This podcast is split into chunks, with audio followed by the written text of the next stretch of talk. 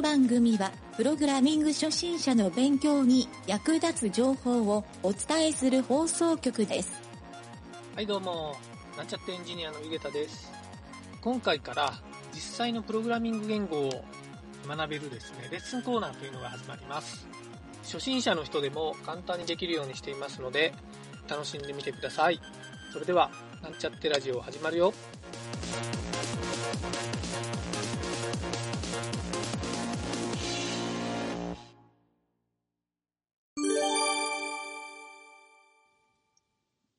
それでは、えーいつものワンポイントアドバイスのコーナーを行います。えー今日はですね、えプログラミングを学習するステップアップについてというのを話したいと思います。僕が個人的にプログラム言語を覚えるときに、えー実は共通の覚え方というのをちょっと自分で持っているんですね。はい。で、これがですね、共通の15項目というのを僕は自分で作っています。はい。今日はちょっとそれを、えーお伝えしたいなと思います。えーまず1つ目。これはですね、まずプログラムの基本であるハローワールドですね。ハローワールドを表示する。2つ目。えー繰り返し文と呼ばれる for 文ですね。3つ目は if 文。4つ目はですね、ファイルの読み込み。はい、5つ目はですね、今度ファイルの書き込み。えー6つ目がですね、えーファイルとディレクトリ操作。えー7つ目が計算における演算。はい、足し算とか引き算のことですね。はい、8つ目が、えー文字列操作。はい、ストリングというやつですね。で、9つ目が配列。えーこれは連想配列とかオブジェクトとか、そういうのも含みますね。で、10個目が正規表現。えー11個目、えー関数。えー12個目、えープログラムファイルの読み込み。はい。これライブラリーとか、えーそういった外部プログラムのことですね。えー13個目が、えー多言語連動。これはあの他の言語と、えーデータのやり取りをするような場合ですね。で、14個目が、えープログラムの負荷計算。これはちょっとレベルが高いんですが、実際に作ったプログラムの負荷というか、どのぐらいこう、サーバーに負荷を与えてるか、処理が重いかっていうのを実は計算する、方法というのもあってですね、そういったのがまあできるかできないかという。はい。で、15個目、最後ですね。これがですね、複数環境における、実行環境。ちょっと難しいんですけど、これはですね、あの、ウェブプログラム、まあ、インターネットのプログラムを作るときに、いろいろマルチ環境というのがあるんですね。まあ、ブラウザで言えば、あの、Windows の人は、えインターネットエクスプローラーを使ったり、Chrome ブラウザーを使ったり、えー Firefox、Safari、Opera っていうのがあったりするんですが、まあ、Mac とか、え iPhone とか Android を使ってても、えブラウザーとかもたくさんあるんですけど、まあ、プログラムにはそれをこう実行する環境っていうのがいくつも存在するはずなので、まあ、そういう複数の環境に適合できるっていうのに対応できるかっていうところ、まあ、ちょっと難しいんですけど最後にこれをやってですねでこの15個の項目が、えある程度できれば、まあ、大体のプログラムは作ることができます。はい、この実はある程度というのがポイントで完璧にできなくても全然大丈夫です。はい、学習する人は結構ここがですね、えー挫折ポイントになっていることが多いようで途中の配列が難しいと思ったら実はもうそこで挫折して諦めてやめてしまう人が多いみたいですね。はい。分かんなければあのどんどんすっ飛ばして次に行っても後からそれを学び直せばいいんであって、まあ、順番も実はこの通りにやらなくても全然いいというふうに僕は思っております。はい、ただこの15項目っていうのをやると大体どの言語もまあ同じというかこれを抑えれば僕は大体のプログラムが作れるという感覚になりますね。はい、でもちろんその言語特性のですねなんか独特な、え内容とかももちろんあるのでそれはこの15項目以外で、え学習する内容になってくるんですけど大体どれかの内容には当てはまるはずですね。はい、というのがですねちょっと僕のこの共通習得仕様っていうふうに言ってるんですけどこれをですねさらにそれぞれの項目をですねステップアップするっていう3つの法則という法則じゃないかな？3つのステップアップ。はい、3ステップ。あってですね、えー、これはちょっと学習現場、教育現場とかでもよく言われるんですけど、一つのですね、事柄において、この3つのステップを繰り返していくというのが、確実にステップアップにつながりますよというので、ちょっとこれもご紹介したいと思いますね。えー、1つ目のステップは、まずですね、参考書とか、まあ、そういうテキストリファレンスみたいなものがあると思うんですけど、それの通りにですね、打ち込んで、まあ、テキストに書かれているサンプルの通りに打ち込んで、うまく動かせるかどうか、プログラムをですね。はい。これがステップ1ですね。次にステップ2。これはですね、少し変えてうまく動くかどうか。はい。先ほどの作ったですね、入力した、えー、サンプルのプログラムを中をちょっとずつ変えてみてですね、それでうまく動くかどうか。多分何かしらのこう引数とか値とかがあると思うんですけど、それを変えてみたり、以前に覚えた命令とかとちょっと組み合わせてみたり、ここをしたらどうなるかなという、ちょっとひらめき的なのを自分で入れてみて動くかどうかっていうのがステップ2です。はい。で、3つ目。3つ目はですね、実はまあテキスト通りに打ち込んでいるのを、これをですね、全部テキスト通りではなく、自分で最初からオリジナルを作ってうまく動くか。はい。これはですね、完全にもうオリジナリティを出すんですけど、まあそのサンプルがですね、お題なんですね。そのお題で、えー、自分のなりのプログラムが作れるかという、はい。ちょっとまあ表現が難しいんですけど、あの、要するにこれは応用ですね。はい。えー、同じ課題があった時に、それを応用して使えるかという、はいまあ、2番目も応用なんですけど3番目はそれを、えー、さらにちょっとレベルの高い応用ができるかというこの3つのステップですね。はい、これはあの、結構他のプログラミング以外でも勉強をする時のステップアップでも使えるので、まあ、いわゆるこのコツコツ諦めずに続けられるかというのがポイントですね。はい、先ほどの15項目をこの3ステップというのを繰り返しながらですね、まあ、関数やら何かしらの処理とかを、えー、覚えていきながらですね、繰り返していくのがいいんじゃないかなと思います。はい。で、ちょっと最後にですね、なんか終わりが見えないような話にも聞こえてくるので、ちょっとある程度、僕がこう、いろいろ人に教えたりするときに、えー、目標値っていうのを教えているんですが、それはですね、運転免許証とかとも一緒で、えー、プログラミングもですね、その一つの言語を覚えようとするときに3万行コーディングで記入するとアマチュアから抜けられますよという話をしてます。全くですね、根拠はないんですけど、意外と僕の経験上、そこら辺がボーダーラインかなというところでですね、えー、コピペをして3万行ではなくて、えー、ちゃんと自分で手打ち写経をして3万行というのがポイントなんですよ。はい。えー、まあそこに行くまでに挫折しないっていうのがやっぱり今回の最大のポイントかなと思っているので、楽しんで皆さんステップアップしてみるのがいいんじゃないでしょうか。はい、今日はここまでになります。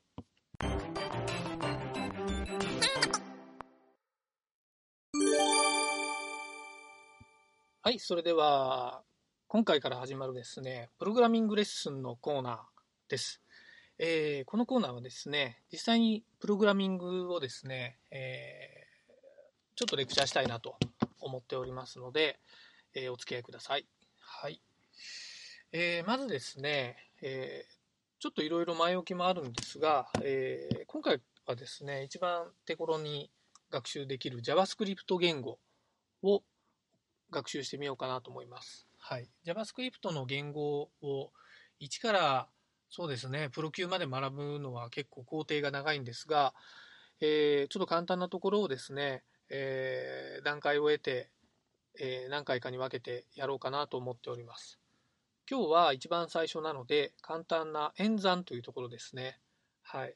えー、先ほどもステップアップの、えー、いろいろレクチャーの中で、えー、演算というのもあったんですが、要するに足し算とか引き算とか、えー、そういうこう、計算をするような処理ですね。はい。これをですね、ちょっとやってみたいなと思います。で、誰でも実は簡単にできるんですけど、まあ、パソコンがあって、そこでインターネットを見てる人は、もう目の前にブラウザーが開いてると思うんですけど、そのインターネットブラウザーで簡単に JavaScript を実行して計算とかを求めることができます。はい。えー、Windows 使ってる人であれば、多分どのブラウザーもだいたい F12 キーを押せば、ブラウザーのデバッグコンソール、JavaScript コンソールっていうのが立ち上がるんですけど、Mac 使ってる人は、えっと、なんだっけな、コマンドとオプションと J のキー、コマンドオプション J ですね。これを押すと、えー、右の方か下の方にあのなんか枠が立ち上がると思うんですけど、そこがですね、JavaScript コンソールと言われているやつです。ちょっと他のブラウザーの方はですね、えー、JavaScript コンソールとかコンソール、デバッグコンソールみたいな、そういうのをですね、表示メニューのところからなんか出してあげてください。はい。そこにですね、実はなんかカーソルをが当たってなければ、ちょっとマウスでポチッとクリックするとカーソルが当てられると思うんですけど、そこに文字が入力できることをちょっと確認しておいてください。はい。で、そこに、えー、例えば1たす1っていうふうに書くと、でそのままエンターを押すと2っていうふうに表示がされると思うんですね。はい。もう簡単にここでですね、実は、あの、計算機のようなことができてしまいます。例えば2-1エンターってやると、ちゃんと答えの1が表示されたり、2×2、これかけるはですね、えプログラム言語はほとんどがあのアスタリスクっていう米米印ですね。を使うと出るので、例えば 2×2 っていうふうに、で、エンターを押すと4が表示されるはずです。で割り算は、え、今度はスラッシュですね。え、4スラッシュ2でエンターを押すと2が出るはずです。はい。で、割り算の場合は、えー、割り切れない数をやると小数点がずらっと出るので、えー、まあちょっとそういうのもですね、やってみると面白いと思います。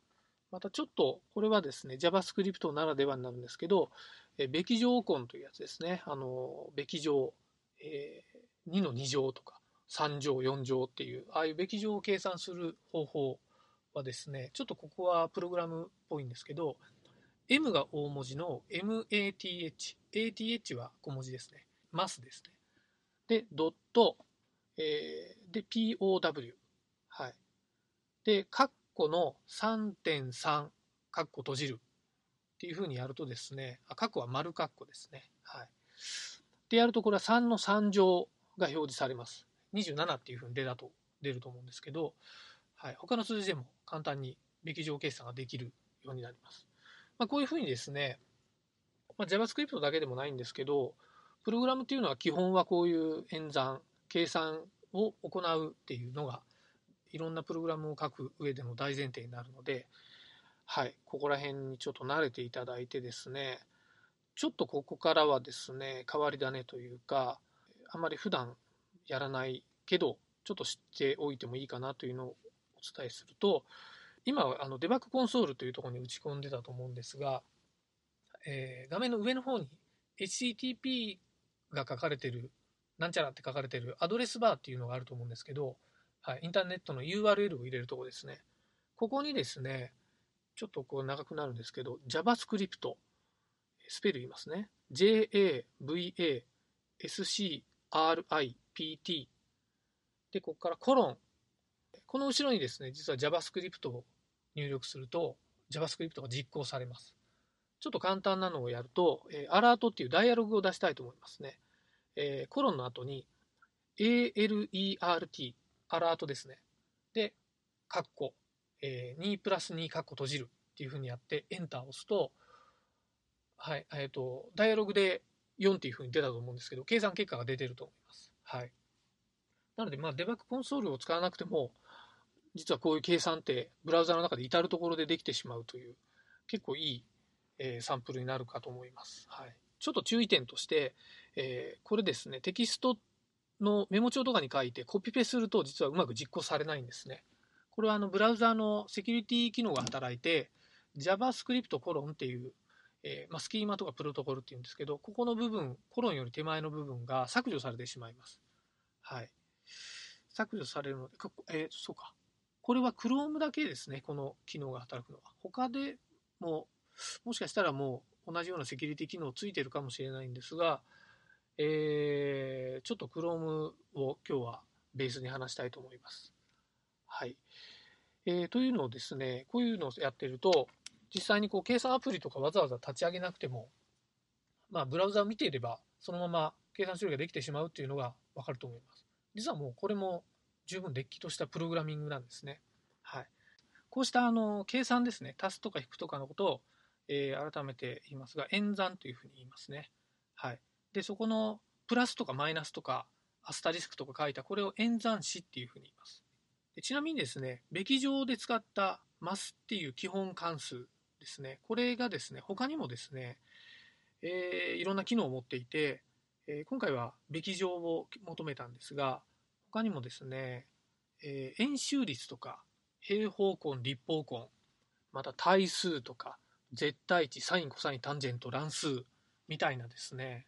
まあ、どっかで聞いたことあるような、えー、まあ、そういう複雑な数学処理みたいなことも簡単に計算で出してくれたりするので、ちょっと数学って聞いて頭が痛いなと思ってる人もいるかもしれないんですけど、まあ、これ調べれば簡単にインターネットでリファレンスサイトとか出てくるので、ちょっと楽しんでですね、こういったのを計算してみるのはいかがでしょうか。はい。今日はここまでになりますが、次回はですね、えー、文字列処理っていうのをちょっとやりたいなと思いますので、お楽しみにしていてください。以上です。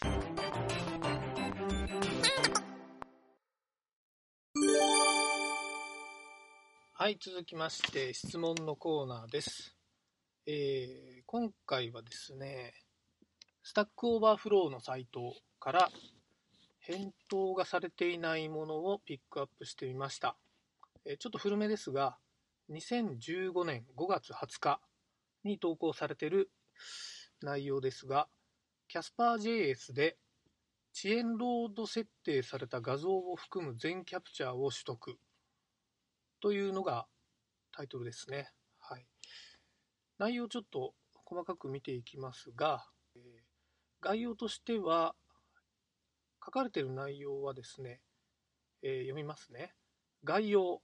Casper.js で http コロンスラッシュスラッシュ LOHACO .jp スラッシュイベントスラッシュフードセールスラッシュのサイトのような画面をスクロールしないと表示されない画像もすべてが画面キャプチャーを取得したいです。有識者の方がいらっしゃいましたらアドバイスをお願いいたします。詳細、スクロールをするよう設定すればよいかと思い、キャスパースクロールトゥボトムという関数を試しましたが、うまくスクロールできないようでした。また、キャスパーウェイトで時間を置いて取得しようとしてもうまくいきませんでした。全画面の取得はできますが、画像が表示されません。えー、キャプチャー取得部分のソースは以下のように記載しています。Casper.js のソースコードが書かれているんですが、このスタックオーバーフローは、実は書き込みが、返信がこうなかったりしたらですね、スタッフの方が、えー、ある程度わかるように書いてくれてるんですけど、この質問に対しては回答がなかったので、今回ピックアップしてみました。えこの Casper.js については、僕も以前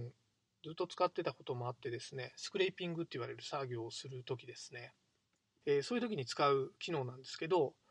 え JavaScript 言語だけで、え便利にサイトのスクレーピングを行えるという、結構まあ便利なツールなんですね。はい。えー、まあ、最近では、ちょっと Google の Chrome チームのデバッグチームの方が出してるえー、GitHub に曲がってるパペティアっていうツールの方が便利なんで僕はそっちに乗り換えたんですがこの Casper.js も、まあ、確かに便利なツールだなというふうに思います、え、実際にちょっとこの質問に対する回答なんですがちょっと的確どうかわからないんですけど、えー、まずですねスクロールしたら画像が読み込まれる、えサイトということでこのロハコ JP のフードセールえー、見たところですね、画面の中にいろんなこう食材の、えー、商品とかがバーって並ぶ EC スーパーみたいな、えー、ページになってるようなので、それの画像を全部画像付きの画面キャプチャーが撮りたいというところのようなんですけど、これですね、僕実際に画面の最下部にスクロールを JavaScript で入れてみたんですけど、どうやらですね、画面に表示されている部分、えー、ウィンドウに入ってる部分の画像しか読み込まれないっていう仕様になってるようでした。はい。まあ、ライブラリのあのスクロール JS みたいなのを使うと、そういったことも簡単にできるようになるんで、えー、ちょっとこのサイトのソース自体は確認してないんですが、えー、1画面ずつスクロールしていって画面、画像を取得していくというしか手がないように思います。はい。えー、ちなみにですね、このスクロールトゥーボトムっていう関数は、えー、僕ちょっと聞いたことなかったんですけど、JavaScript の基本機能ではないような気がするので、えー、基本機能だったとしても僕は使ったことないので、あまり、うん、この命令が、まあ、結果使えてないので、信用しない方がいいんじゃないかなと思います。まあ、キャスパー JS の機能なのかな、うん、ちょっとトリッキーな機能っぽいんで、それよりは、まず画面サイズを、えー、ウィンドウインナーハイトっていう画面の、えー、今、ウィンドウで開いてる画面のサイズを取得する、縦サイズですね。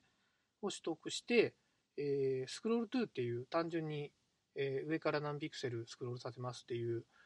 ので、1画面分ずつ移動させていくというのがいいかなと思います。その時に、一気に画面、あ、画像がこう読み込まれないっていう状態が、実はその画面内で開いてるのを読み込むので、えー、読み込む画像、読み込む画像というか、ページ内の画像すべてに、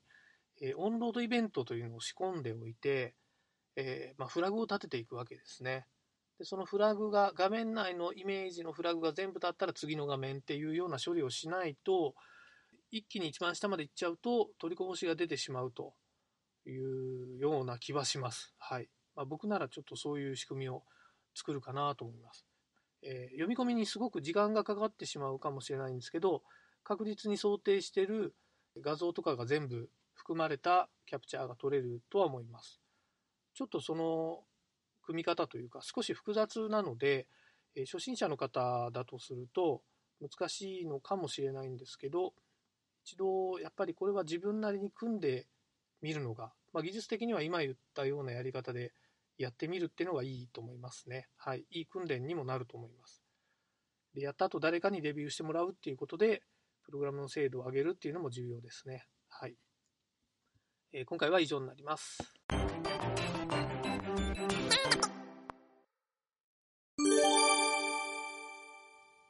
はい、トライアルのコーナーになります。えー、今週からですね、えー、実際にプログラミングに入ってるんですが、どこまで進んでいるのか聞いてみましょう。前回収録した時の、はいはい、えーと、ポイントプラス今回やったことをちょっとこう項目にしたかな。そこそこはちょっとかそれ書いて一応、うん、えっ、と今回の昨日連絡したものを作ったんやけど、うんうんうん、えっ、とね先週ちょロログインユーザーログインっていうところだけって言ったんやけど、うん、これ、あの最初からこう、えっ、ー、と、ユーザー登録からの流れからユーザーログインそうそうそう。ええなっていうふうに思って、うん、で、えっ、ー、と、下のところなんか、ユーザー登録、確認、確認、登録済み確認画面でログイン入って、はい認証して、えーとまあ、最初のページ表示するっていう 流れで今回作ったんやけども、はいはい、でメインは、えーと、えーと、前回やった MySQL のデータベース使うのと、うん、えーと、PHP 使って、はい。うん、という流れでやりました。うん、で、えーと、一応、僕もあんまりそんな詳しくないとかあるんで、いろんなこうビデオ講座とか本とか見ながら、半分尺やな、うんうん、見ながら、なね、こうやって作るんやなっていうのを、はいはい、自分で打ちながら、こう打ち方をこう見よう見まねで覚えながらっていうのをしました。はいはい、で、えっ、ー、と、はい、IDE っていうかな、この開発の分は、エディターはね、ビジュアルスタジオコードを使って、はい、VS コードね。うん、はい、VS コードを使ってやったのと、えっ、ー、とね、中に、えっ、ー、と、拡張機能で、うん、えっ、とね、えっ、と、X デバッグか、PHP の。ん ?X デバッグやったっけ？デバッグ機能。いや、わかんない。俺使ったことない。X デバッグっていうプラグインも、プラグインがね、PHP デバッグっていうビジュアルスタジオコードの,、あのソフトの中には拡張機能と、えっ、とね、XDebug っていう PHP の中にこう拡張のインストールする分を入れて、うん。一応それをデバッグ機能として使いながら、一応、うん。うん制作したというふうな流れになるほど。これ、まあ、前からなんやけど、これ、あのー、もともと僕、ビジュアルビジュアルスタジオで、ネイティブの業務機関システムっていうのを作りおいて、うん。言うたら、えーと、例えばメニュー画面があります。でメニュー画面でここのボタンを押したら、例えば顧客、えーと、マスターのテーブルに飛びますっていう風な流れにしようったんやけど、でうん、それ、えーと、ASP.NET のウェブ系の開発しだしてから、その画面の映り方っていうのね、癖があるっていうのは、普通のア普通のアプリケーション作成と違うなっていうのをがあって、言うたら自分自身のペーどう違うどう違う、えーとね普通のアプリケーションと？まずね、えーと、呼び出すとき、違う画面を呼び出すときっていうのは、うん。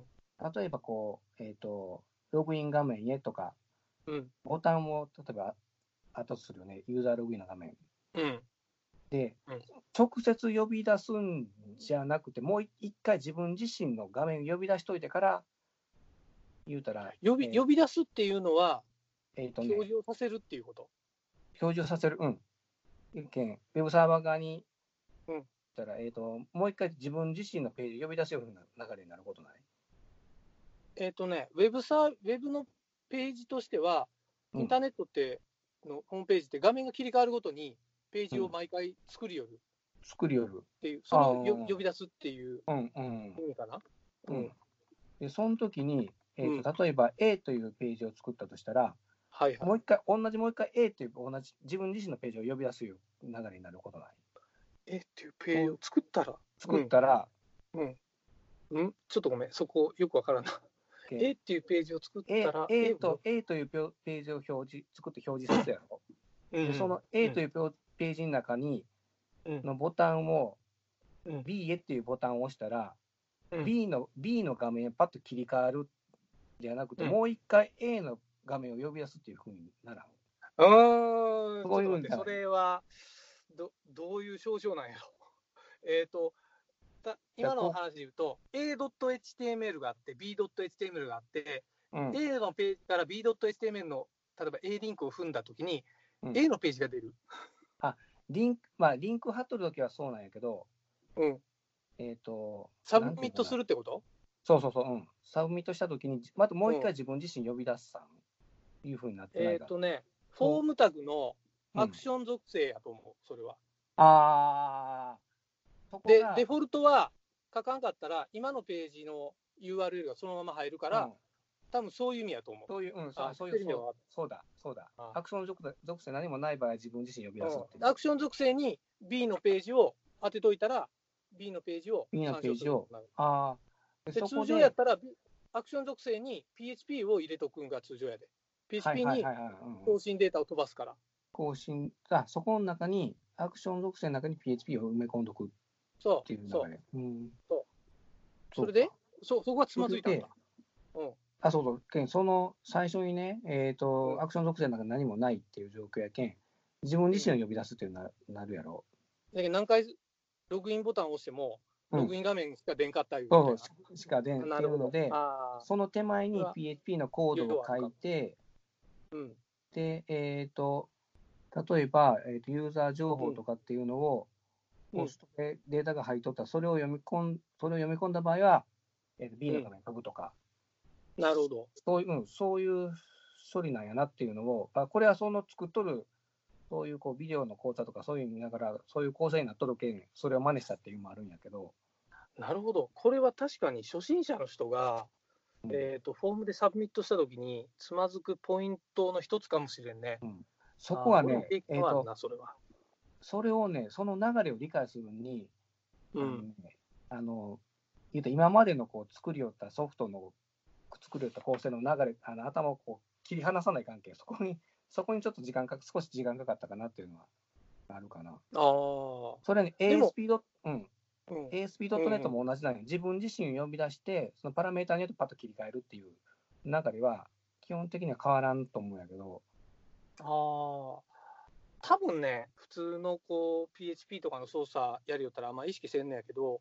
えっと、リクエストとレスポンスの話。ああ、やうん。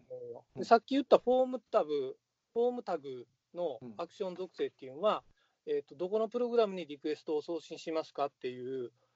機能というか、HTML のそもそもの機能やなんで、そこを理解しとったらそんなに違わんとは思うんやけどね。でリクエスト先が自分自身になってしまうっていうのは、確かに不思議な感じがするんやけど、うん。うん、そうじゃないようにもできるから、うん。うん。アクション属性のところでこ。の使い方をちゃんと理解していれば、うん。うん、同じような感覚でいけるような気はするけど、うん。逆に ASP.NET はちょっとよく理解してないから、でもそんな変わらんと思うんやけどな、そんなうん、そんなには、そういう意味では。その仕組みをこう理解するっていうのは、ちょっと少し時間がかかるって確かに。インターネットのそのページを遷移してデータを受け渡していくっていう時のうん。感覚は、確かになんか慣れが必要なうん時があるかもしれんね。うん。そこはそれは今回よよくこう勉強になった、それは。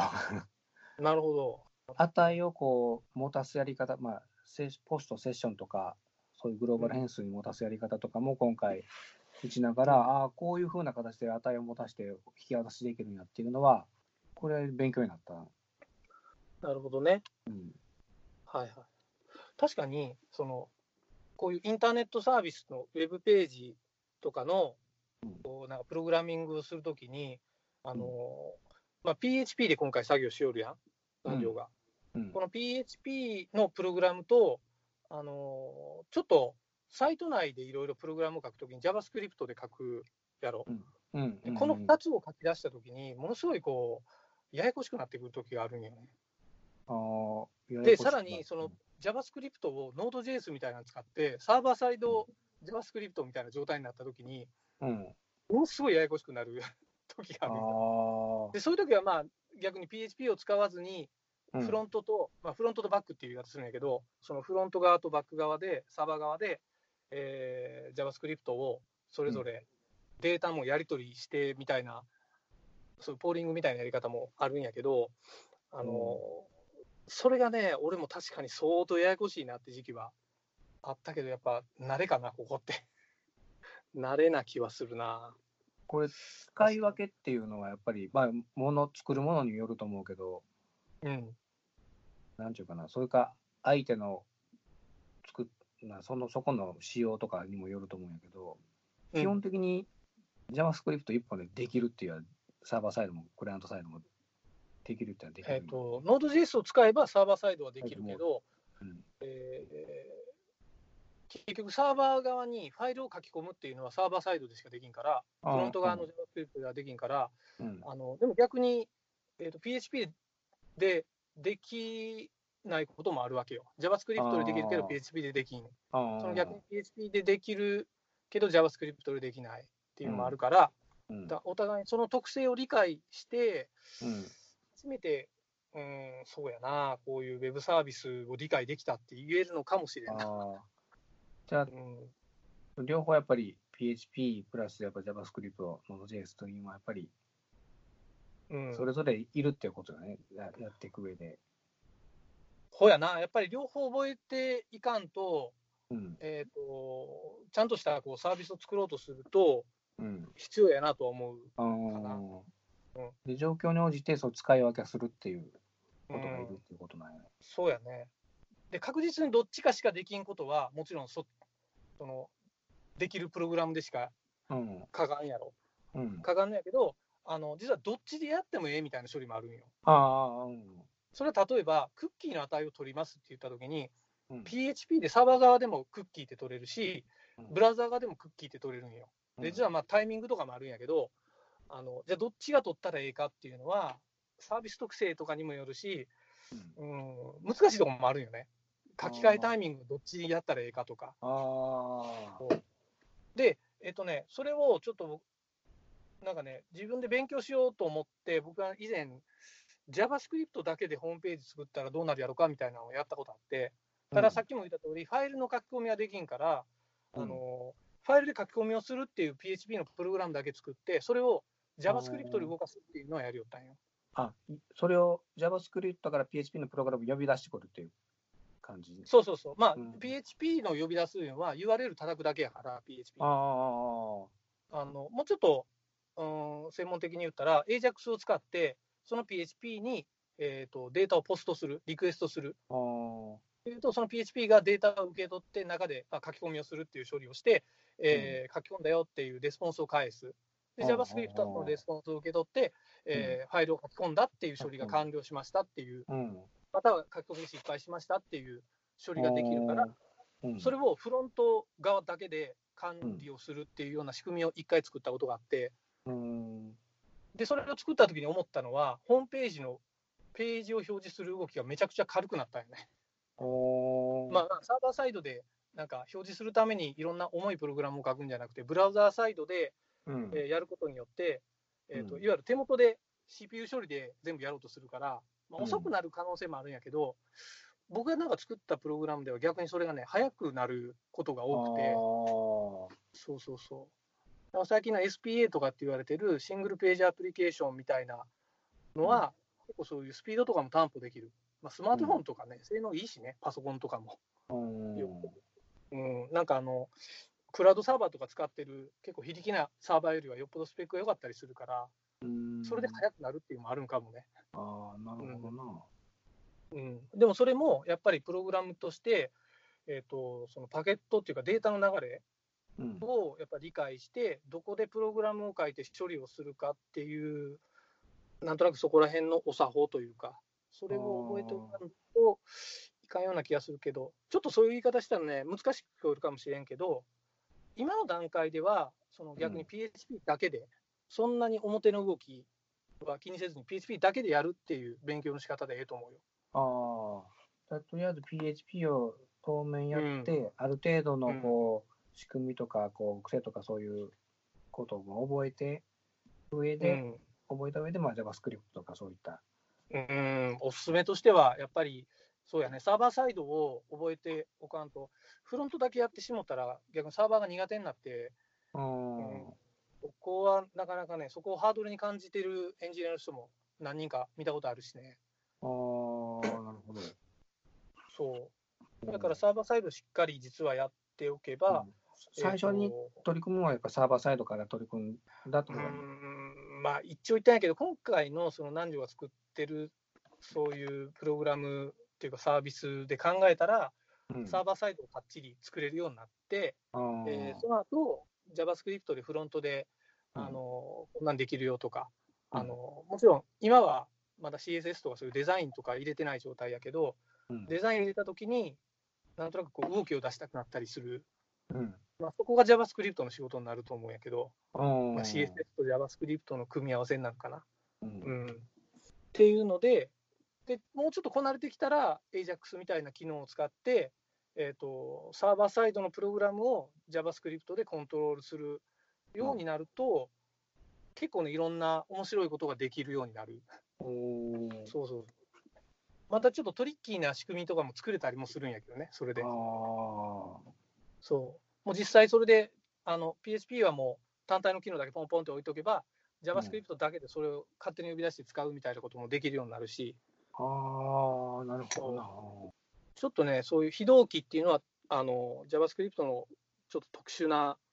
フロントの処理になるから、うん。まあ、これはちょっとまたそのずっと後のステップでええと思うけどね。うん。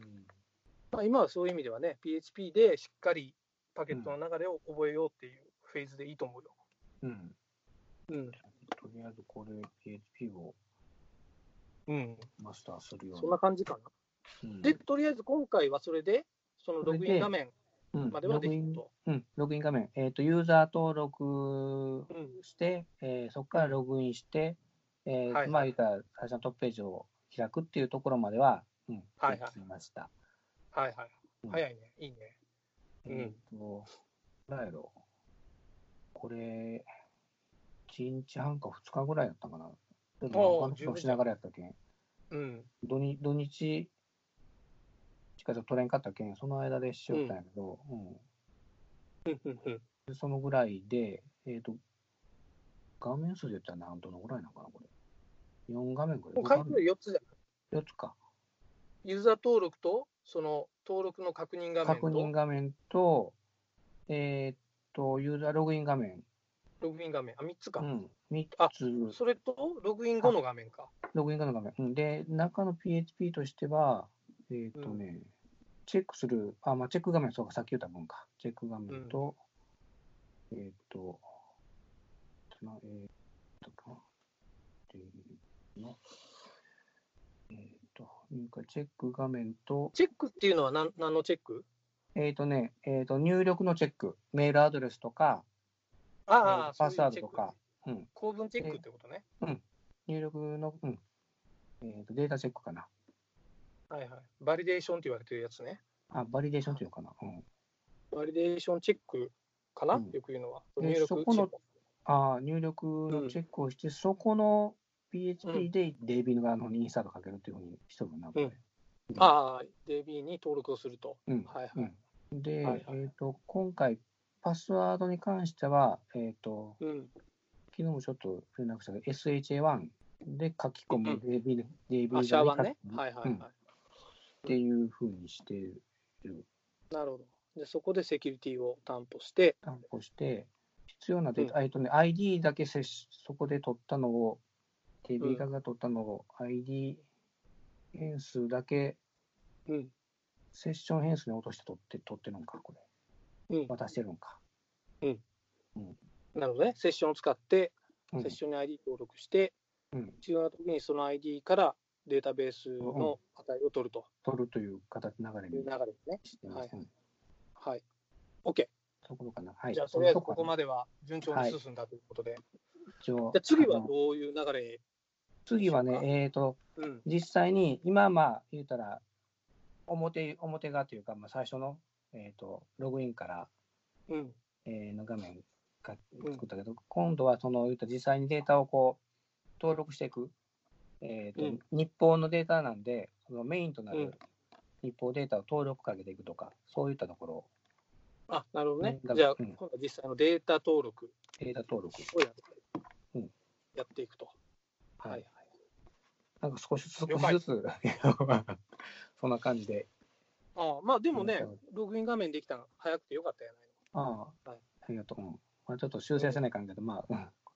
とりあえず、できるまでできた。まあまあ、大事よ、こういうのはね、サクサクっと作ってって、そうやね、まあ後から大大幅な修正もあるかもしれんし、今回、あのー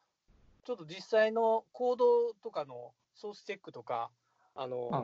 ココーディングのチェックみたいなところは一切やってないんやけど、うん、ごめん、ちょっうん。と。まあ、あのそのうち、ちょっとタイミングがあったら、うん。そういうのをやったり、うん。えっ、と、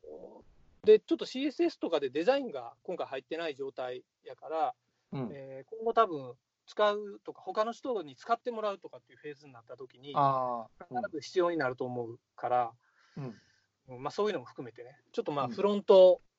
デザインみたいなところの工程もあ入れてみるっていうのは悪くないかもしれんから、ーぜひ、そこら辺が全然わからんけん、あの、そういう、なんていうかな、作業の流れっていうのかな。うん、本当はね、通常はこれを一番最初にやるんよ。一番最初にある。そう。じゃないとあのい、2回、3回作ることになるから。ああ、なるほど、なるほど。そう。だけど、まあ、今回はこういうね、トライアルだから、あのええんやない？こう作って、うん。逆に言ったらあの、スクラップビルド、ビルドスクラップ、ああ、作っては壊し、作っては壊し。ああ、そうか、通常はやっぱりそそっちから入るのが本当なのあのえ。効率よく開発しようとするならね、でもね、うん。学習をするときって効率関係なくて、うん。僕はなんか何回失敗して、何回自分が作ってきたものをうん。ゼロまで壊すかっていう、あで一番の成長ポイントは、僕がね、よく感じてるのは、えー、とその自分が作ったのを壊すっていうか、これまでやったよりもっとこうやったらよくなるっていうんで、その構造体から作り直したくなるっていうモチベーションがあるかどうかなんよね。あ、うんうん。そう。これがある人は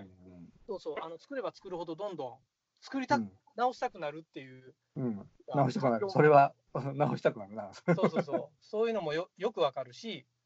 で逆にまあ最初やから、最初やし、これ仕事やないから時間かけてもええっていうのは、ここら辺やと思うよね。うだからそういうので、ん。うんうんやっていくのがいいんじゃないかなとうんね。最初ね、僕、基本機能だけやっぱり、とりあえず基本機能を押さえて作る、先作っとかねえかんっていうふうな頭があったんやけど、まあ、そういうんじゃなくてもええんやね、別に。そのまあね、こういうサービス作りのセオリーっていうのは、まあ、いろんなやり方あるけどね、あのーうんそうやね。ただ、なんか普通のそういった、そう、サービスを作ってる専用の企業とかがやってるような流れみたいなのは、ちょっとまた別個でやった方がいいかもしれん。うん。ちょっと興味ある、ラジオ聞いてて興味ある人が多いようやったら、ちょっとそういうのもやってみようかな、今後ね。う。うんん。まあ、今回は、とりあえず機能が使えるっていうレベル。機能を使える。そうそう。デザイン向きで。うん。はい。じゃあ、とりあえず、じゃあ今回はこんな感じで、お疲れ様でした。お疲れ様でした。